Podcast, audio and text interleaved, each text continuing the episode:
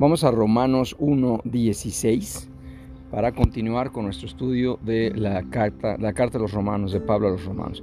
Dice en el 16, porque no me avergüenzo del Evangelio, porque es poder de Dios para salvación a todo aquel que cree, al judío primeramente y también al griego. Porque en el Evangelio la justicia de Dios se revela por fe y para fe, como está escrito, mas el justo por la fe vivirá. Porque la ira de Dios se revela desde el cielo contra toda impiedad e injusticia de los hombres que detienen con injusticia la verdad. Porque lo que Dios se conoce de Él le es manifiesto, pues Dios se los manifestó. Porque las cosas invisibles de Dios, su eterno poder y deidad, se hacen claramente visibles desde la creación del mundo siendo entendidas por medio de las cosas hechas, de modo que no tienen excusa. Pues habiendo conocido a Dios, no le glorificaron como a Dios, ni le dieron gracias, sino que se envanecieron en sus razonamientos y su necio corazón fue entenebrecido. Profesando ser sabios, se hicieron necios y cambiaron la gloria de Dios, del incorruptible Dios, en semejanza de imagen de hombre corruptible, de aves, de cuadrúpedos y de reptiles por lo cual también Dios los entregó a la inmundicia en las concupiscencias de sus corazones, de modo que deshonraron entre sí sus propios cuerpos, ya que cambiaron la verdad de Dios por la mentira, honrando y dando culto a las criaturas antes que al Creador, el cual es bendito por los cielos. Amén. Por esto Dios los entregó a pasiones vergonzosas, pues aún sus mujeres cambiaron el uso natural por el que es contra naturaleza, y de igual modo también los hombres, dejando el uso natural de la mujer, se encendieron en su lascivia unos con otros, cometiendo hechos vergonzosos hombres con hombres y recibiendo en sí mismos la retribución debida a su extravío. Y como ellos no aprobaron tener en cuenta a Dios, Dios los entregó a una mente reprobada para hacer cosas que no convienen, estando atestados de toda injusticia, fornicación, perversidad, avaricia, maldad, llenos de envidia, homicidios, contiendas, engaños y malignidades, murmuradores, detractores, aborrecedores de Dios, injuriosos, soberbios, altivos, inventores de males, desobedientes a los padres, necios, desleales sin afecto natural, implacable, sin misericordia, quienes habiendo entendido el juicio de Dios, que los que practican tales cosas son dignos de muerte, no solo las hacen, sino que también se complacen con lo que las practican. Aquí, wow, Pablo habla claramente de un mundo corrompido en ese entonces, imagínense ahora, ¿ok? Entonces, a ver, primero el, es envanecer. Envanecer en griego es mataio, ¿Ok? ¿Y qué significa eso? Vacío, vano, tonto, inútil, confundido. La palabra describe la lógica pervertida y la presunción idólatra de aquellos que no dan honra a Dios ni le muestran alguna gratitud por sus bendiciones a la humanidad. Eh, esto, es, muy interesante. Este tema, este tema de Romanos, aquí Pablo, siempre habla de que no se avergüenza de anunciar el Evangelio porque sabe que tenía poder para traer a la salvación a la gente. Y esto siempre sucedía para alcanzar a las personas cuando confiaban y ponían su fe ahora en Jesucristo. Habla también de que al judío primeramente, la práctica misionera de Pablo en cada ciudad era comenzar predicando el Evangelio en la sinagoga judía y luego, una vez que los judíos lo escuchaban o rehusaban hacerlo, él predicaba a los gentiles. Este era un patrón, aquí, aquí Pablo estableció un patrón para evangelizar. Esto es muy interesante, ¿ok? Después, Asimismo también lo, hizo Jesús mismo, Cristo mismo lo hizo en su ministerio terrenal y el trabajo evangelístico que tenía cuando inició la iglesia primitiva también. Cuando Pablo habla de la justicia divina, se refiere a que es la vía divina para justificar a los pecadores, esto es, restablecer su inocencia ante el Señor sin comprometer en absoluto la pureza de la ley moral.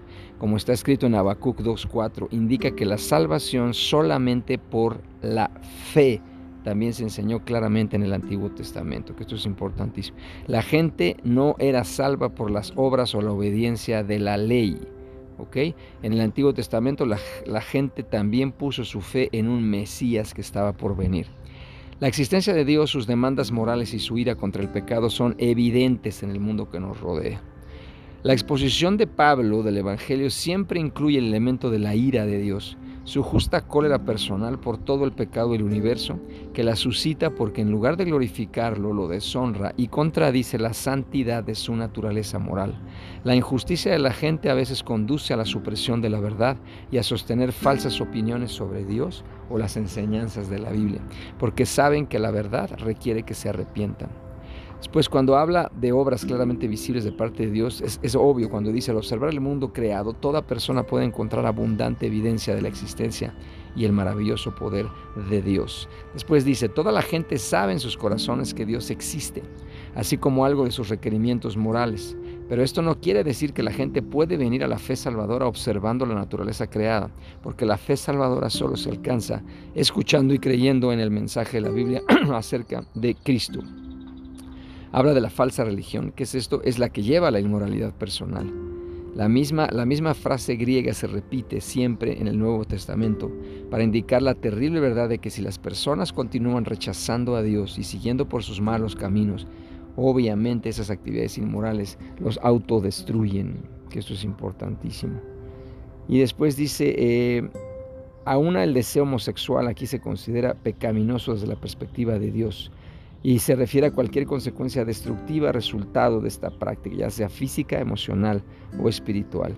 Y esto, todo esto es la descripción de una sociedad que se revela completamente contra Dios sin arrepentimiento. La naturaleza profundamente irracional del pecado se comprueba en el hecho de que aún los pecadores endurecidos comprenden en sus corazones que sus acciones son dignas de muerte.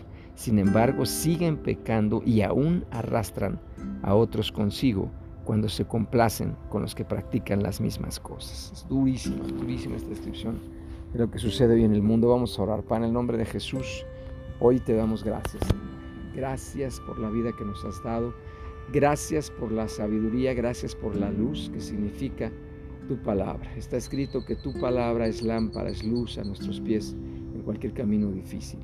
Por eso, Señor, te damos gracias por la claridad, la exactitud con la que tú marcas los caminos correctos y los caminos incorrectos, por los que marcas claramente y nos enseñas todos los días las actividades, las acciones, las palabras, los pensamientos, los sentimientos que nosotros debemos vivir, vivir, sentir, pensar, hablar, y aquellos que no te honran, aquellos que no son tuyos. Padre, hoy, hoy especialmente queremos pedir perdón, Señor, cuando nos alejamos de ti, cuando no te honramos, cuando no somos dignos embajadores tuyos, Cristo.